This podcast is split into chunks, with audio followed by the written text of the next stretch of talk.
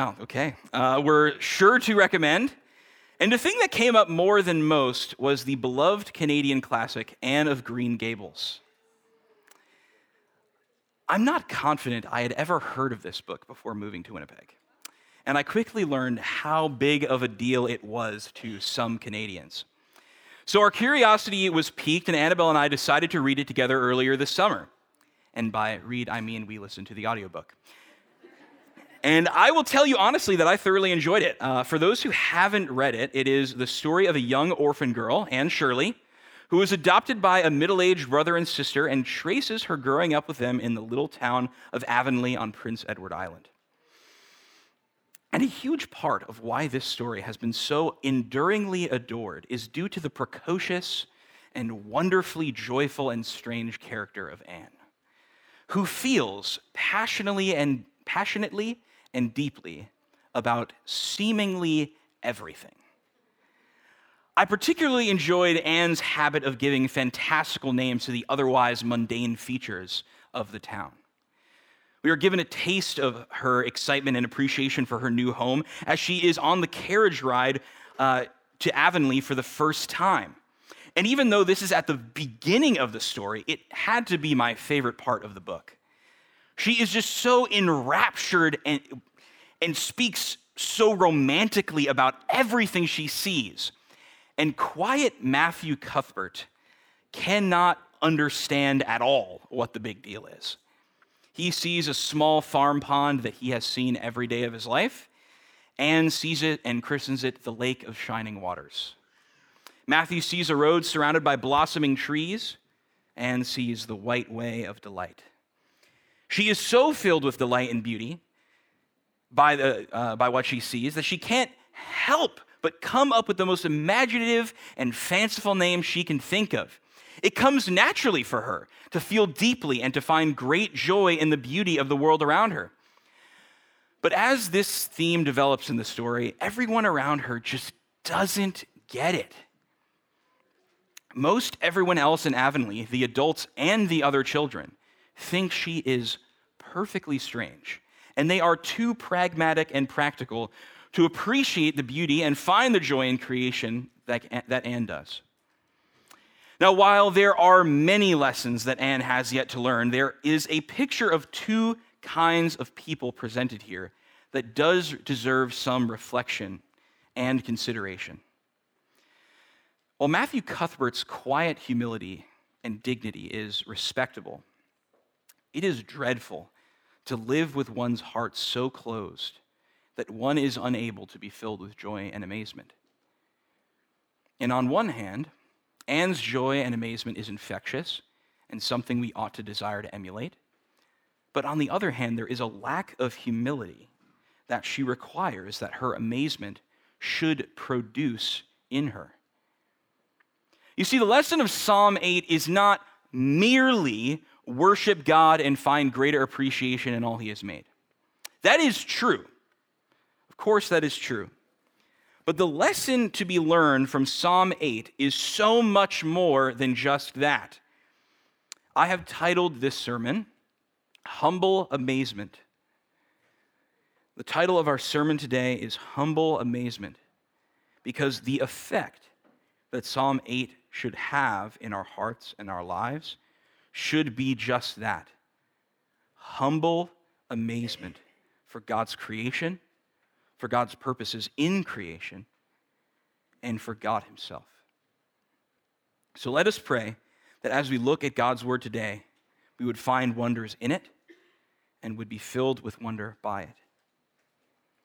Father, I pray now that you would, you would give us eyes to see and ears to hear and minds to comprehend that which otherwise we would not.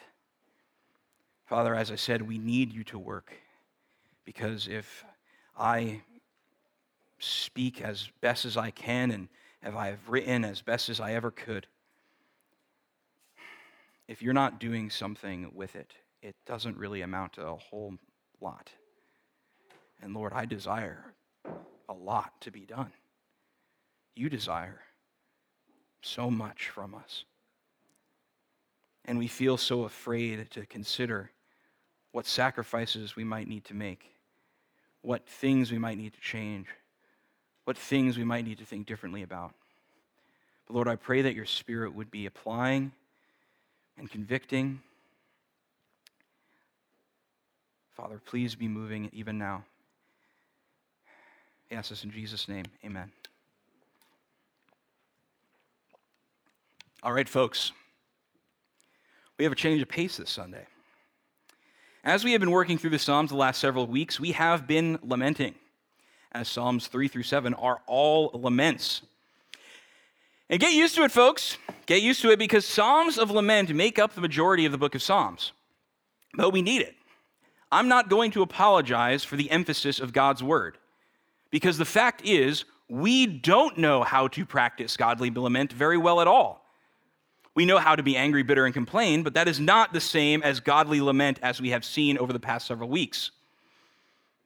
But here, today, we have a different kind of psalm. Psalm 8 is the first psalm of praise that we have in the Psalter. You might be wondering, Chris, aren't all the psalms praising God? And you'd be right. Uh, all the Psalms do praise God, but here, when I say praise psalm, I am referring to its genre, what kind of psalm it is. And aside from praise and lament, which make up the overwhelming majority of the Psalms, there are other kinds of Psalms as well Psalms of thanksgiving, Psalms of trust, royal Psalms, wisdom Psalms. And like any kind of literature, each kind of psalm has its own distinct elements and characteristics that distinguishes it from the others. Praise psalms distinguish themselves by specifically calling the reader to li- reader or listener to praise God for his character and for his works as our creator and redeemer.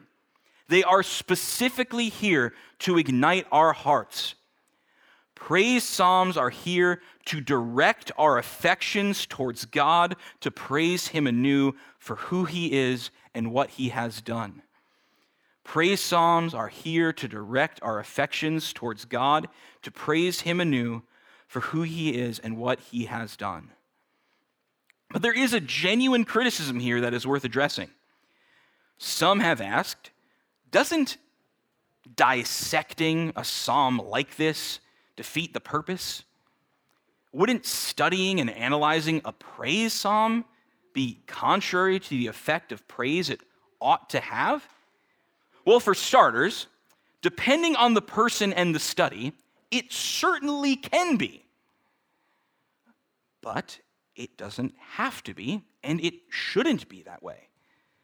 Bible scholar Bruce Waltke addresses it this way.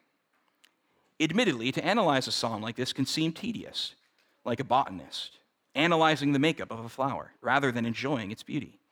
But in the end, the work of a botanist enhances our appreciation of the flower.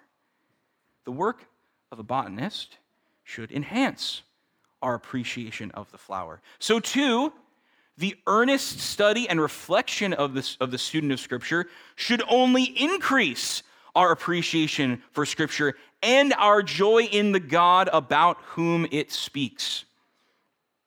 After all, this is why we sing the songs we sing, read the books we read, and preach the sermons we preach if the songs we sing, the books we read, and the sermons we preach don't call you to love God, love others, and make disciples, then something has gone terribly wrong. So now, let's talk a little bit more about praise psalms because understanding the way in which many of them are structured or organized helps us to better appreciate their purpose and understand what they are calling us to do and believe. Many praise psalms begin and end with a declaration or call to praise in God. We see this most clearly in what are called the Hallelujah Psalms, which conclude the whole book. They all begin and end with Hallelujah, which means praise the Lord, which, by the way, is not a statement, but a command. The author is not saying, I am praising the Lord. No, the author is commanding us hey, you, praise the Lord. Do it right now. Scripture doesn't just encourage our praise, it demands our praise.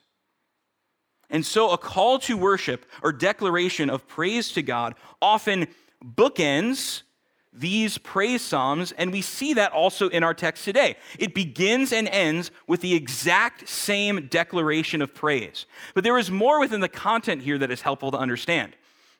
After the call to praise, the body of the psalm contains the reasons for our praise.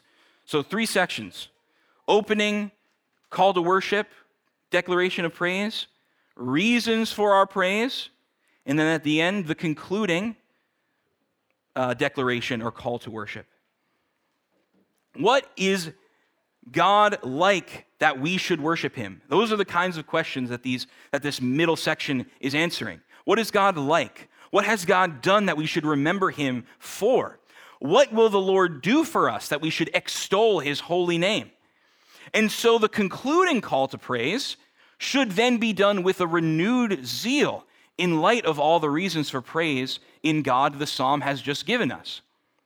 This should remind us that Scripture is very quick to give us ample reason for our worship of the Lord, and that our praise of Him should not live in the realm of generalities, but that the Scripture calls our worship to be specific. It is one thing and a right thing to praise God for His goodness, but it is another thing, and it is a sweeter thing when we answer the question, why? Oh, why do you praise God for his goodness? Oh, I'm so glad you asked. Here's a thousand reasons. God delights in that kind of praise. And so, when we come to a praise psalm, like we do here in Psalm 8, we should ask ourselves a couple of questions in order to understand and apply it. First, what is the psalmist praising God for? What is the psalmist praising God for? And second, what effect should those reasons have on my worship of God? What effect should those reasons have on my praise for God? However, before we can answer those questions for Psalm 8, there is still something else we need to learn here. In case you don't know, I am a big fan of teaching folks how to read their Bibles. And I believe that when the word is preached, it is not only a time to teach what the Bible says, but also a time to teach people how to understand what the Bible says for themselves. So, right now, I want to give you some tools here for your Bible study tool belts. Strap in, people. We're diving in. I can feel your excitement. Thank you for the light woo. One of the most significant things to understand when studying a text of Scripture is its structure. Structure is how the author has organized the ideas he intends to communicate. I'll say that again. Structure is how the author has, has organized the ideas he intends to communicate. Different genres or text types of Scripture use different literary devices to organize their ideas within the text structure.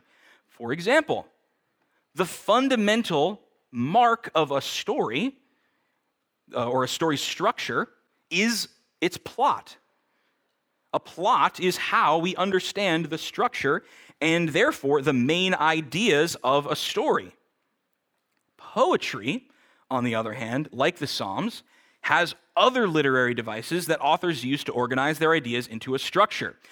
Most commonly, Psalms utilize figurative language to develop images in order to communicate an idea. For example, in Psalm 1, the righteous are compared to a tree planted by streams that bear good fruit. The image points to an idea that the author intends to communicate. But there is another kind of structure that the biblical authors use frequently to organize their ideas. Now, the fancy $10 name for, it for this is called a chiasm. I'll spell that C H I A S M, chiasm. A chiasm is a mirrored stack of ideas where the point at the center is the main idea of the whole thing. This is where the slides would have been incredibly helpful. So it might look like this A1, B1, and then C in the middle, and then the opposite, B2, and then A2. It might be longer, shorter, might have more layers, but it's mirrored with the main idea in the center. I like to call these sandwiches. They are sandwich structures. And the thing you need to know about sandwiches is that the meat is in the middle. That's how I remember it. I'm not kidding. A chiasm is a sandwich with the meat, the main idea, in the middle. You know, bread, cheese, you got some veg in there, meat in the center. Okay. Now, the problem for us is that our culture doesn't organize ideas this way. So, this is going to be rather foreign to us and feels rather strange sometimes. In school, we were taught the five paragraph essay. Dun dun dun. Introduction, three points for the body, and a conclusion. So, we might struggle with this. These sandwich structures kind of feel weird because it means that you might be reading the ending and it's exactly where you started. We see this in the book of Lamentations, actually. The whole book is a sandwich structure. That's why the high point of the book of Lamentations is at the center. But we don't want the high note at the center, we want the high note at the end of the story. So, until we understand the importance of this way the, the biblical authors organize the, these, their ideas, things like the ending of the book of Lamentations are just going to feel bizarre to us. Now, the cool thing about these sandwiches is that they aren't unique to the Psalms. They aren't actually even just unique to poetry. They are used all over the Bible in all kinds of literature. And they can come in all manner of shapes and sizes. They can be as long as a paragraph, as long as a chapter, and sometimes an author builds a sandwich structure that is several chapters long. For example, the Gospel of Mark is famous for its sandwiches that are built across several chapters at a time. He was just running a delicatessen. Now, even though these sandwich structures exist throughout Scripture, that doesn't mean they are everywhere. Don't be looking for sandwiches where they aren't to be found. Sometimes the author may just be using bookends, and the fancy $10 word for this is called an inclusio, it's Latin. An inclusio or bookends just have the something similar or the same thing at the beginning and end of a section of Scripture. Now, bookends function differently in that they frame and often interpret the content that is in between them. Here's the difference a sandwich structure points to the main meaty idea in the center, and a bookend frames and holds together what's in between them. So let me welcome you now into my study.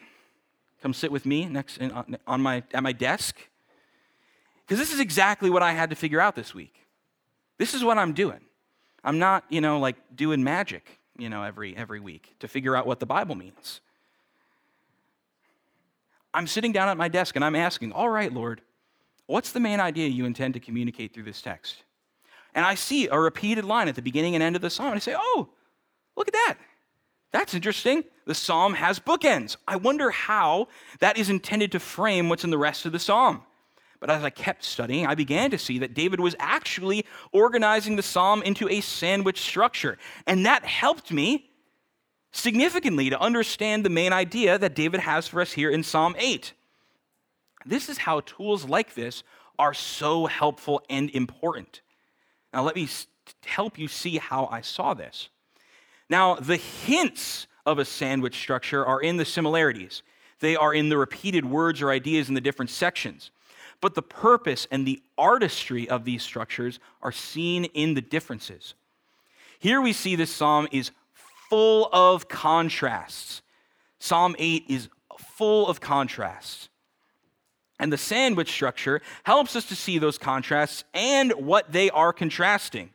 So here we go. We've got our bread, our cheese, and our meat in the middle. So the bread. We got two declarations of praise in verses 1a, and then at the bottom, verse 9. Then the cheese In the beginning, we see in verses uh, 1b through verse 3 the Lord's rule over creation. You have set your glory above the heavens. And then in verses 6 through 8, David talks about man's rule over creation. You have given him, that is humanity, dominion over the work of your hands. And lastly, our meat in the middle here is verses 4 and 5. David's reflection on mankind's place in creation. And it is in his reflection on mankind's place in creation that we understand the main idea of this psalm and understand the effect this should have on our lives and our worship of God. All right. Everyone tracking with me here? Everyone still awake? Praise God. All right, so let's look back now at the opening declaration of praise. O Lord, our Lord, how majestic is your name in all the earth. Now, at first glance, the way that David addresses God here looks rather redundant. I mean, why would he repeat himself? Well, in fact, he isn't. Even though we read in our Bibles the same word Lord here, in the Hebrew, it is actually two different words. It's the title Yahweh Adonai. Yahweh being the covenant name for God, the name he revealed to Moses at the burning bush in Exodus 3:14. When Moses asked God, "Who shall I say sent me?" and God responded to Moses, "I am who I am." So David begins by addressing God by his covenant name. And Adonai is the word for God which specifically bears the connotation of ruler or master. So David is essentially addressing God like this O Yahweh, our sovereign ruler. Now you may be wondering, well, why didn't the translators just say that? Well, good question. There are, in fact, many reasons, uh, which I will tell you to ask Pastor Matt about. He will tell you more than you want to know. But anyway, in a way, they have actually told you. At least they have indicated that it isn't simply the same word twice. You may not know this, but in our English Bibles, when you see in the Old Testament the Lord spelled all caps, that is the translators or the translation editors informing you that the Hebrew word there is God's covenant name, Yahweh. And more than likely, other non capitalized uses of Lord in the Old Testament would be the word Adonai. So do not get the idea that you need to know Hebrew to know this. I don't know Hebrew either. The translators aren't trying to hide things from you. This is why our Bibles are full of footnotes, which I strongly encourage you to look at from time to time. And now, we can actually see why David begins by praising God for his name. How majestic is your name in all the earth? He addresses God by calling him by his covenant name, Yahweh, the name revealed to Moses, the name so holy that the Jews considered it unable to be spoken. That is the name that is majestic. And majestic here isn't just a synonym for awesome or beautiful. Majestic is a word that connotes authority.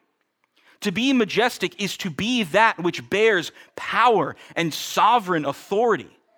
So, from the outset of Psalm 8, in David's opening declaration of praise, we can see and understand the very theme that David develops and reflects upon throughout the rest of the psalm.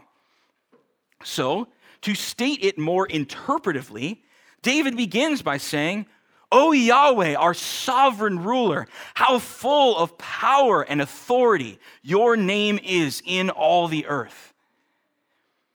It is a declaration of praise of God's rule over his creation. And this continues as David says right after you have set your glory above the heavens. Now, this is a major point of reflection throughout the book of Psalms that God's glory is revealed through what he has made. And we see this theological point made throughout the Bible, and it is not to be undervalued. Creation reveals the glory of God. Do you view the world like that? Maybe you know that, but do you, do you view the world like that? Do you look at the moon or the sky or the trees or the lakes and praise the Lord for what he has made? Or do you just, does it just go unnoticed or unconsidered? Or do you maybe appreciate its beauty and move on without also considering how its beauty is sourced in God's beauty?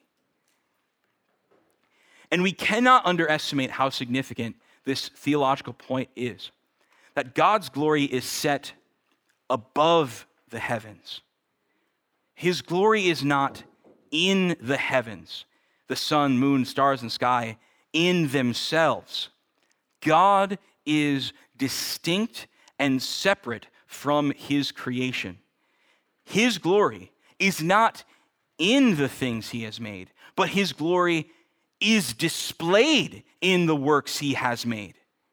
And in our time of neo pantheism in our culture and a renewed fervency and resurgence of neo pagan nature worship, that is a theological point that we cannot take for granted. It will be a necessary starting point for conversations you might have with non Christians here in Winnipeg. God made the world and the sky and all the universe, but He is not in them their beauty and greatness point to his power and glory. Their orderliness and their wonderful design demonstrate God's rule and reign over all the universe. And it is this that David praises. Now, this is where things get a little odd. David goes on in verse 2 out of the mouth of babies and infants, you have established strength because of your foes to still the enemy and the avenger. And I agree with you that that is totally out of left field for me. David's all like, Yahweh, your name is majestic, your glory is above the heavens, and then babies? and then in verse 3, he just continues to reflect upon God's work in creating the moon and the stars. It's like, what is going on here? And no, David is not saying, I know the sky is pretty cool, but hold on, guys. Babies are pretty cool too. uh, and while babies are indeed wonderful, and there are several layers here, David is intending to communicate. Initially, it, it doesn't make any sense. Babies and infants cannot praise God. How does God establish strength through the babbling of babies? But remember, this is poetry. And the imagery used here is meant to point to an idea. But that doesn't mean we should just ignore the imagery.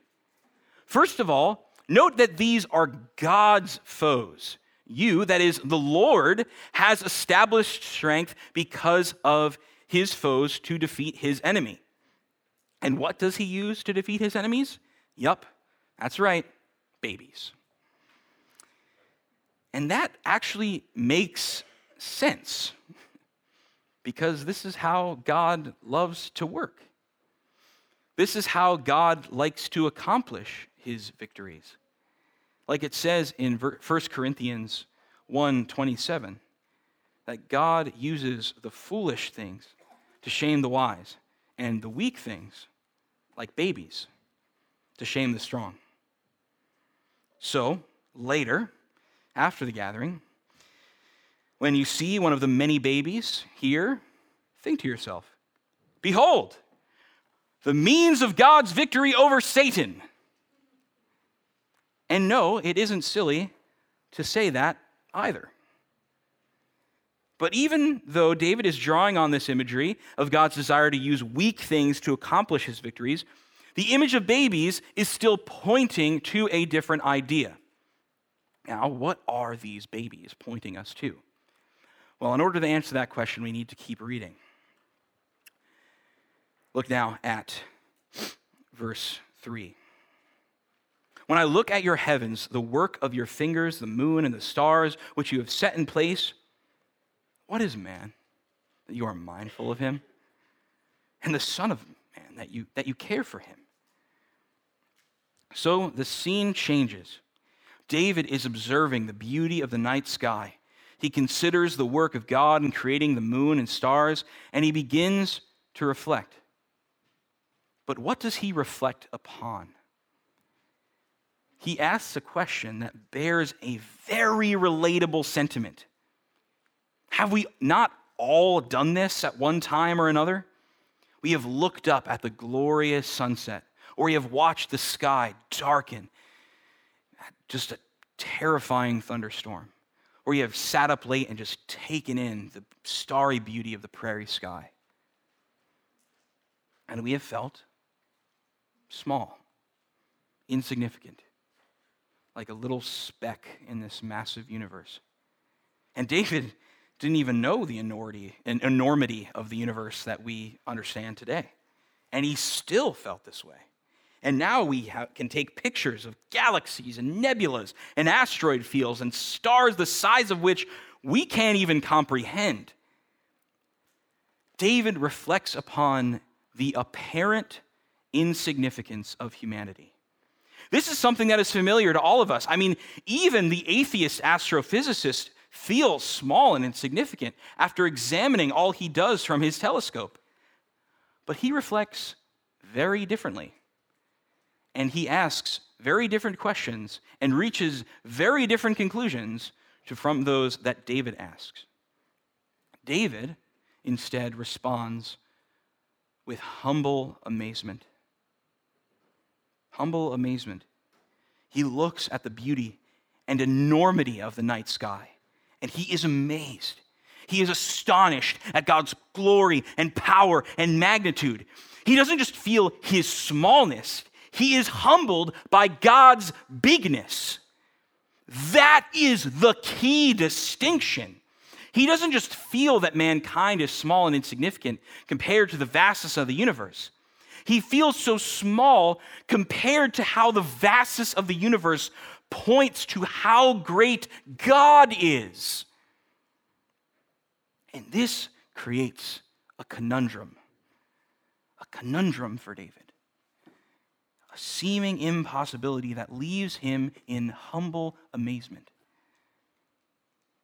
Not just at God himself, but at God's purposes and plans for this world he reflects upon the heavens and responds, What is man that you are mindful of him, and the Son of God, or Son of Man, that you care for him? Lord, you are so great, and the universe you created is so massive. Why would you ever care for little old me? And good night. That is just such a human question and such a relatable feeling. Like David, we know that God that God does consider and care for you and me and everybody. But it just seems so irksome sometimes. In view of all that goes on in the universe, it just doesn't feel right sometimes. It's no wonder that this is a lie we are often tempted to believe. We sometimes wrestle with this lie that God doesn't care for us. We think to ourselves, God, He's got so many other important things to worry about. He doesn't, he doesn't care about me. He doesn't concern himself with people and things this insignificant. He doesn't care about my little prayers, my things that I struggle with. It is no surprise that this is actually the basis for a very common retort from skeptics and atheists alike that if God did exist, there would be no way he would ever care about what I do with my life. God would be too big and people are far too insignificant for him to bother with. It's all bogus. It's all false. It's a lie. David knows what Scripture teaches. This is what the Psalms are intended to do. They teach us God's word not by telling us new information, but by reflecting upon the truth that God has already revealed. David feels the tension in his heart, but he doesn't run from it and he doesn't try to resolve it. Instead, he just ruminates in it. He looks at the moon and the stars and he just struggles to wrap his mind around the facts. We are so minuscule in comparison to all the works that God has made. And God cares deeply for each and every one of us and knows even the most insignificant and superfluous details, like the number of hairs on our head and the number of cells in our bodies. Now, do you know what the most important word in this psalm is?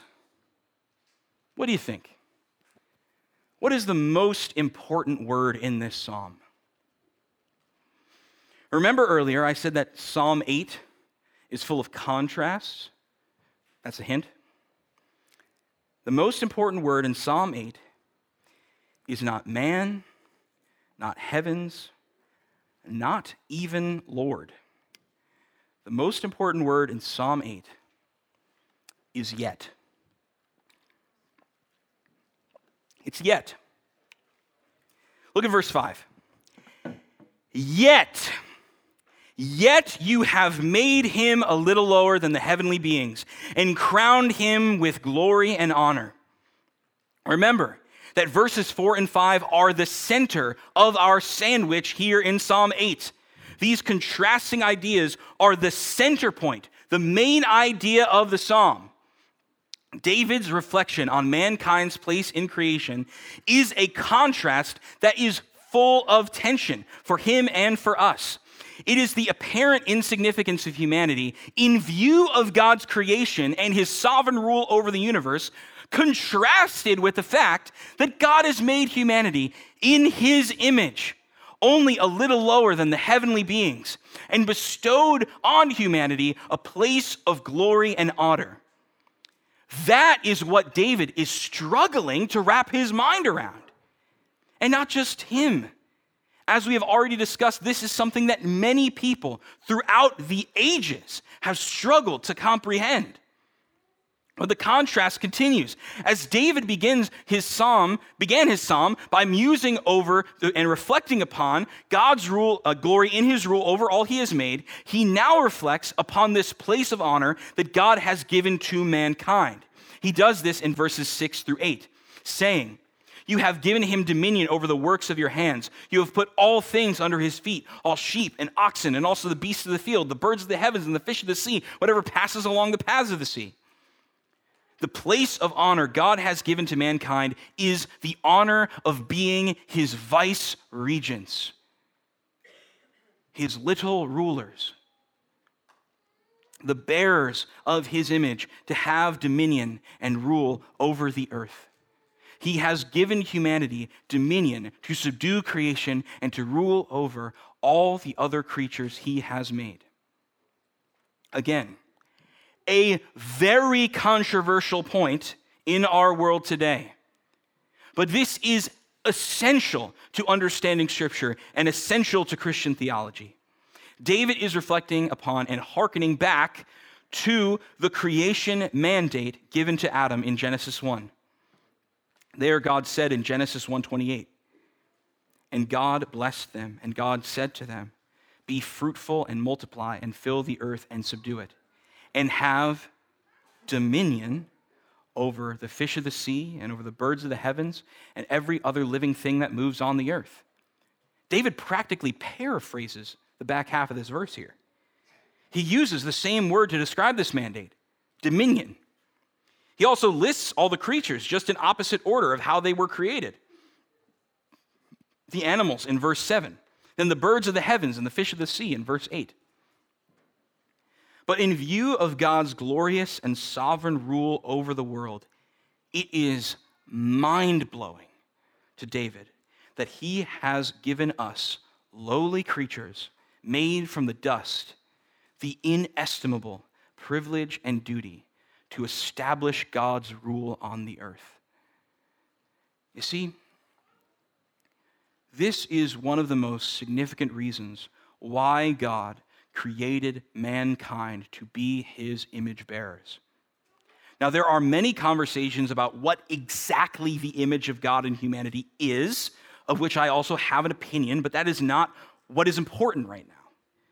But what is agreed upon much more is what the image of God means for humanity. It means that every person inherently has worth, value, and dignity and are to be respected and honored as an image bearer of God. This is why murder is such a heinous crime. It is a desecration of one who bears God's image, it is a defacement of God's image. Furthermore, the image of God in us means that, that people image or display God's rule in the world. This is why the mandate at creation is to be fruitful and multiply and fill the earth. God desires his image, the display of his rule, to be shown throughout his creation. And in doing this, God has also extended a degree of rule to humanity as his vice regents over what he has made.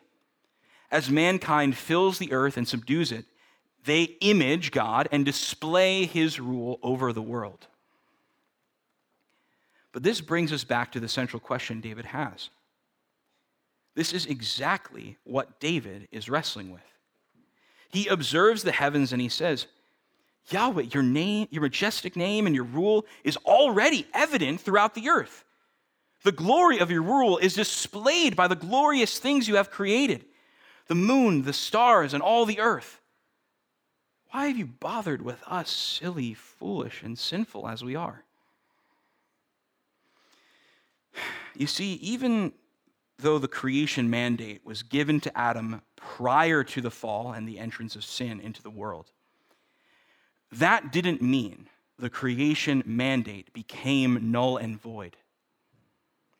The presence of sin has not invalidated God's mandate and purposes for humanity. Every person is still commanded to be fruitful and multiply, to fill the earth and subdue it. However, sin has certainly complicated the matter. The dominion we now have over the earth is certainly not the kind of dominion God desired we would have at creation. Now, we and the world itself are under the curse of sin. Creation, too, rebels against the created order. The Lord has placed all things under the feet of mankind, but that rule is exercised with sin, is complicated by sin, and made all the more difficult because of sin. David knows God, man's dominion over this world, by the way, it's a mess. You still want to care about all of us and all our disasters? This is how you want to defeat your enemies and accomplish your purposes in creation. Really? And God says, Yes, absolutely. This is what I made you for. Recall that the tense, contrasting ideas of man's place in creation is surrounded within the contrast and tension of the rule that God has given to man and God's rule over creation. It is mind blowing to David that God has given lowly man this place of glory and honor. And it brings him to a place of humble amazement when he reflects upon the fact that God desires to use sinful humanity to accomplish his purposes in the universe. And it should bring us to a place of humble amazement too. Now, this brings us back to the babies. Don't think I wasn't going to forget about that. We got to talk about the baby some more. Now, we said earlier that the image of these babbling babies establishing God's rule over his enemies demonstrates God's desire to use the weak things of this world to shame the strong in accomplishing his victories. This is how God likes to show himself as the all powerful ruler that he is. But we did not yet clarify what the image of these babbling babies is pointing to. Do we have any guesses? It's us. we are the babbling babies and infants. Do you understand why that is?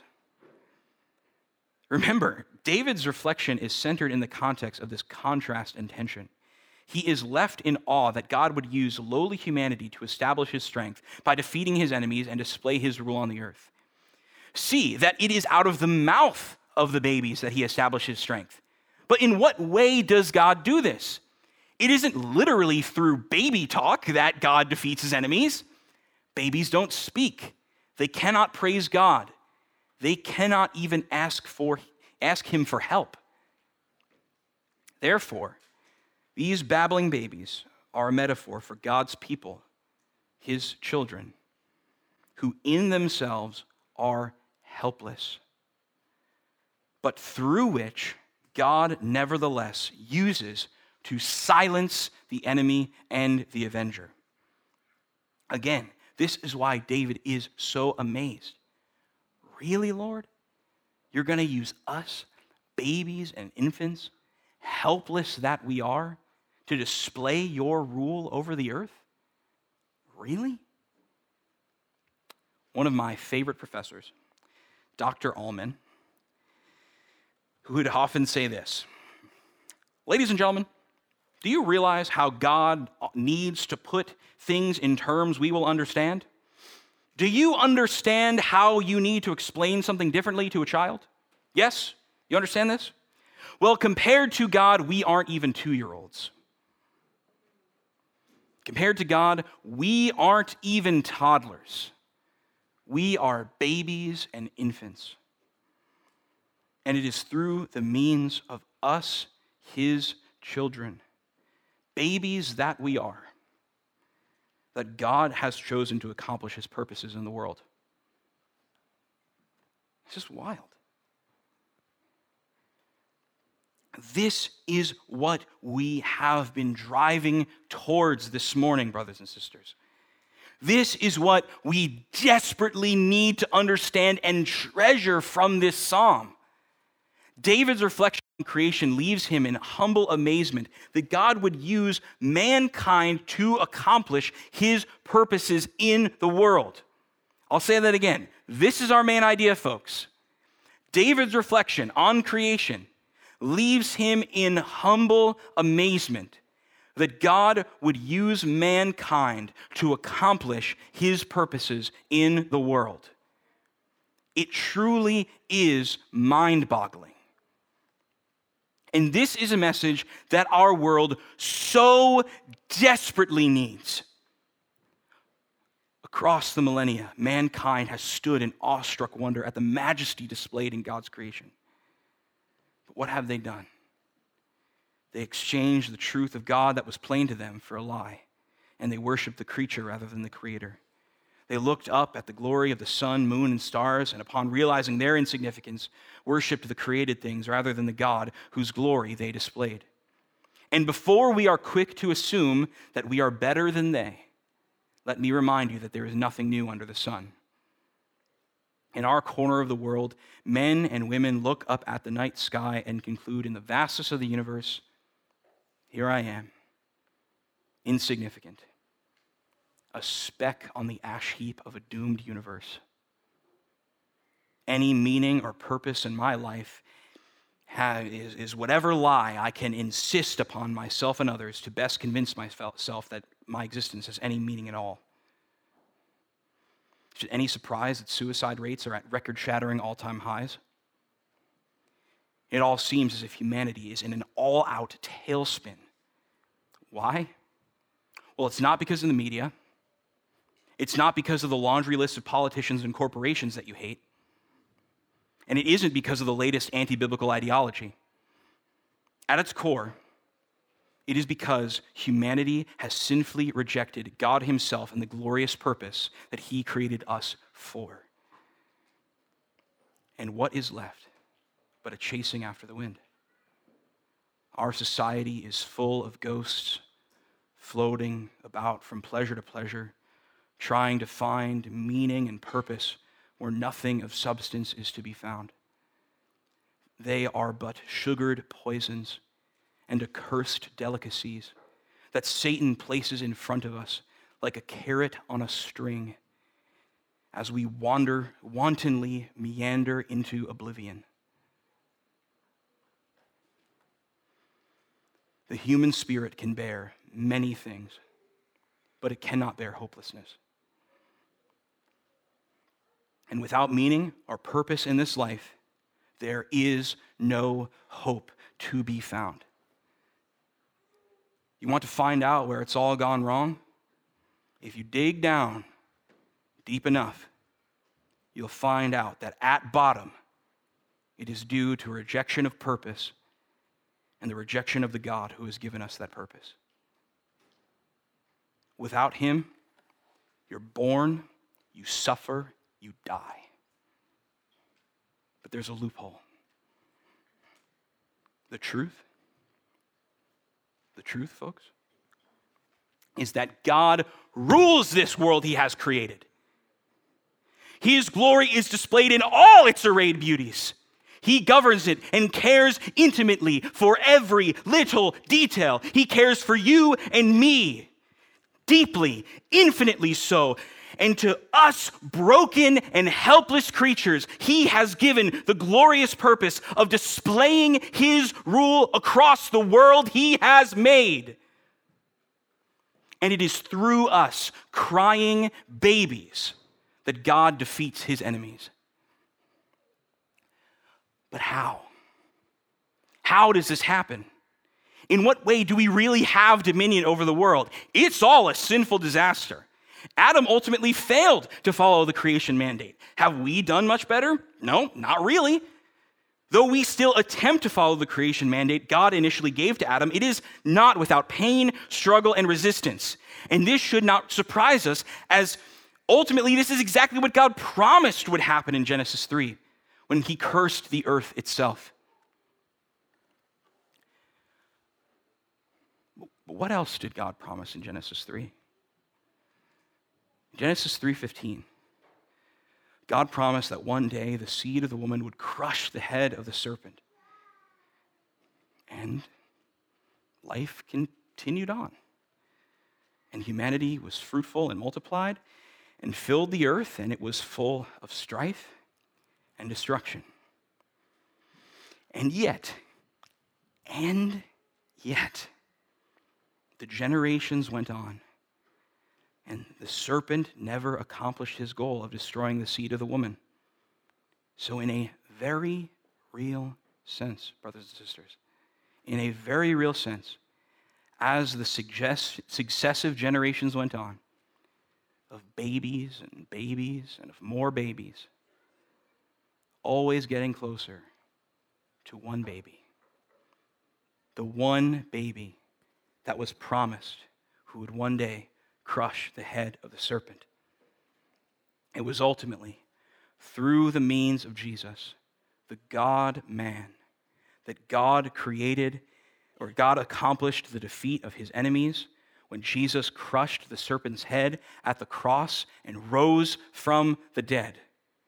It is through the weak things, like a little baby in a manger, that God desired to accomplish his victories over his enemies. And it is through the God man, Jesus Christ, the last Adam, that mankind's purpose of rulership over the world will be fulfilled. Where humanity has failed to subdue all things under his feet, Jesus will perfectly accomplish his at his return when he establishes his kingdom on the earth and fulfills the purpose that God intended for humanity. And it is on this point that the author of Hebrews writes. I ask that you would turn to Hebrews chapter 2. And it's on this point that the author of Hebrews write, writes in chapter 2, verses 5 through 9. For it was not to angels that God subjected the world to come, of which we are speaking. It has been testified somewhere. What is man that you are mindful of him, or the Son of Man that you care for him? You made him for a little while lower than the angels. You have crowned him with glory and honor, putting everything in subjection under his feet. Now, in putting everything in subjection to him, he left nothing outside his control. At present, we do not yet see everything in subjection to him, but we see him for who a little while was made lower than the angels, namely Jesus, crowned with glory and honor because of the suffering of death, so that by the grace of God he might taste death for everyone. Now look at verse 14.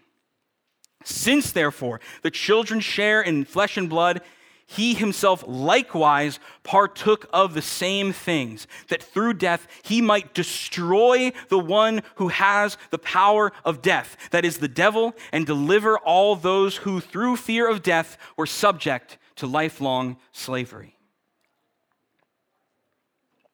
Commenting on this text, author Bruce Waltke writes In his incarnation, God the Son condescended to become one of us in order to accomplish our redemption and as our representative to restore human dominion over all things, including death and Satan himself.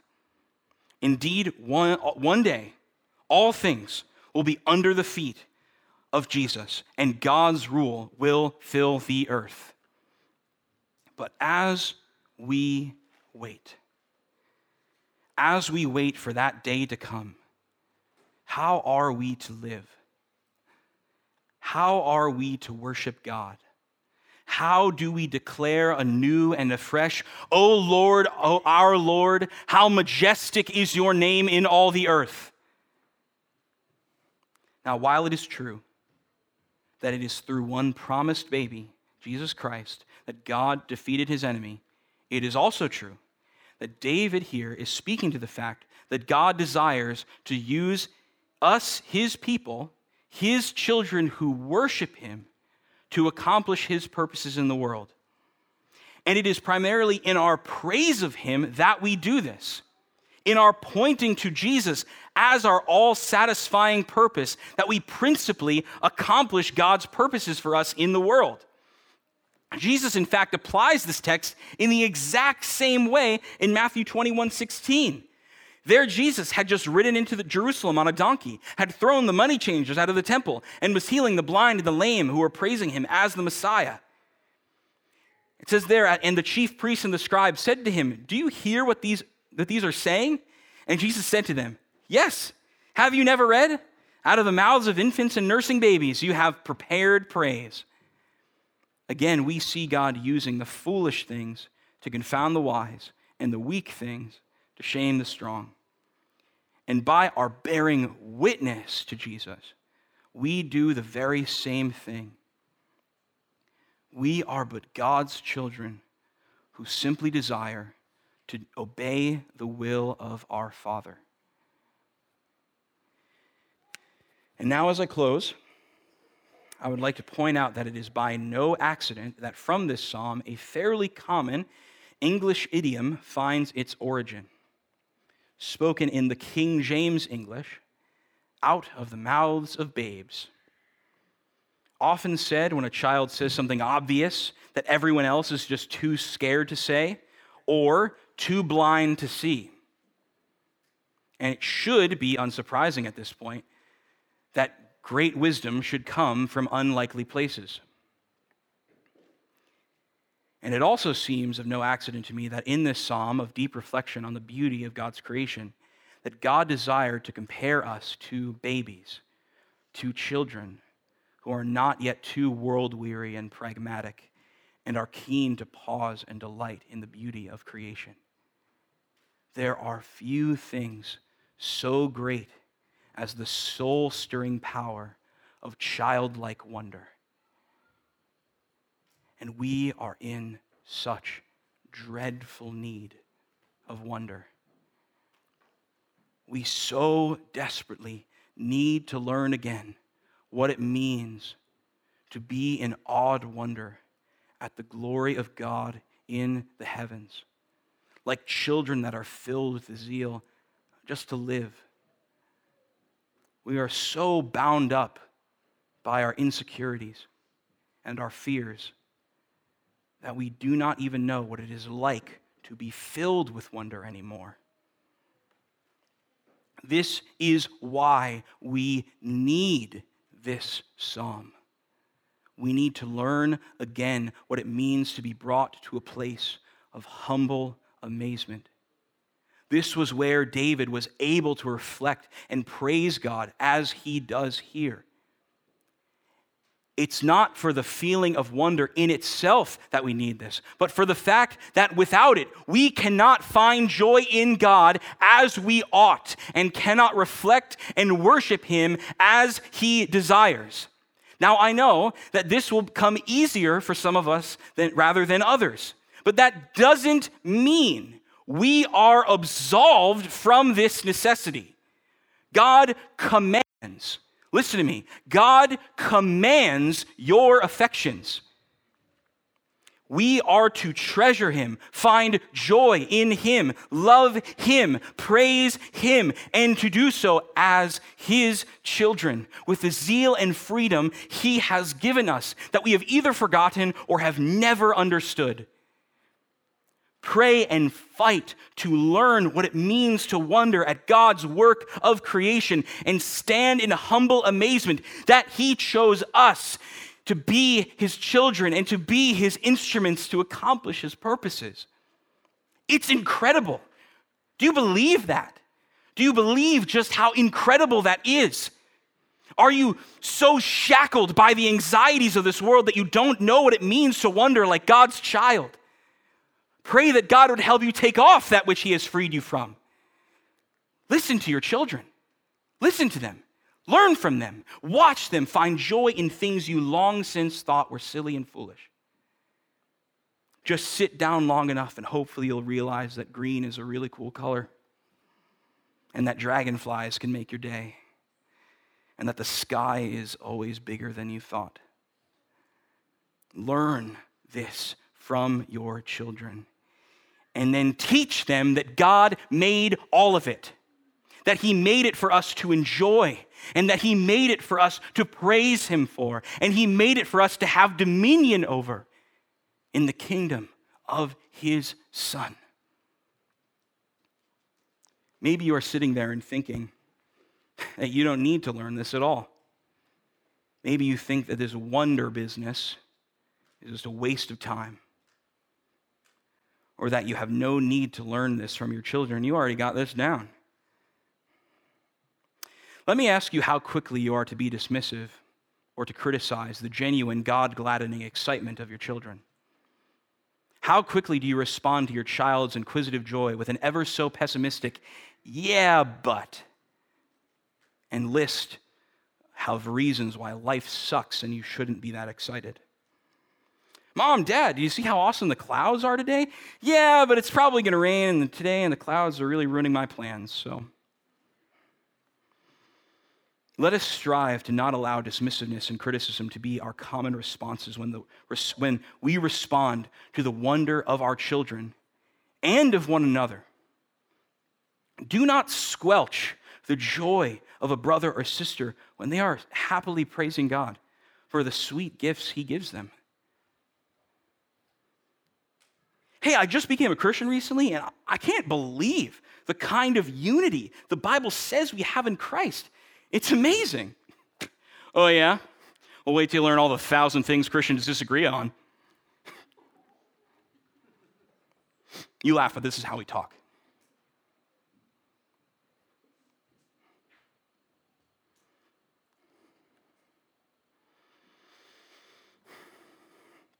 Do not be the kind of person that by dismissiveness, criticism, or pessimism stifles the wonder and joy of others, especially that of your children. I would imagine that if you spent some time in honest reflection, you would remember how your parents and others in your life began to suffocate the wonder and joy that, you, that once came so easily for you come to Scripture with a renewed sense of zeal, expecting to be amazed at what God has done. Maybe you are sitting here and you are thinking that this kind of joy and wonder is just impossible for you. Your life is too full of burden and sorrow for you to ever feel this way. Trust me when I say that you are not alone in that feeling. But let me remind you that in Christ we can, in fact, be sorrowful, yet always rejoicing. It is possible, it is possible, ladies and gentlemen, to be sorrowful, yet always rejoicing. As you get a glimpse through the storm clouds, may it be a reminder to you of the hope you have in Christ, that all things will be made right when he rules a renewed world. The stars themselves remind us that the shadow is merely a passing thing. There is beauty that the darkness cannot touch. He made us for good and glorious purposes, even in the midst of our failure and in the midst of our pain. We can be comforted by the fact that the enemy has been defeated. All God's purposes will be fulfilled. There is hope. There is hope. Listen to me, brothers and sisters. Listen to me. Do not underestimate how desperately we need a recovery of our sight. Pray that God would give you eyes to see the world and your lives and your salvation with a renewed sense of awe and delight that, like David, God would give you eyes to see his glory displayed in the heavens, and that you would be stunned by his work and purposes in creation. Pray, pray that he would again bring you to a place of humble amazement, that he, you would live freely with a joy undaunted by the sorrows and cares of this passing world. Live in light of the hope we have in the fulfillment of humanity's purpose in the coming kingdom of the beloved Son. Let us pray. Heavenly Father, do the impossible. Do the impossible right now. Please, Lord. This world is so disastrous and blinding that we cannot see what we need to see. We cannot see what we need to see in your word and in the works you have made in ourselves. Lord, let us be filled with awe and delight and wonder and joy. Again, let us learn from this psalm. Let us learn what it means to sing your praises like with childlike wonder that stands amazed at what you have done in the creation of this universe and in the coming of your son, the accomplishing of the redemption that he has accomplished and the rule that he will have over this earth. Please show us this new and fresh for our hearts to sing with joy and to live with the hope that we have and to share that hope with all those we meet. In Jesus' name I pray. Amen.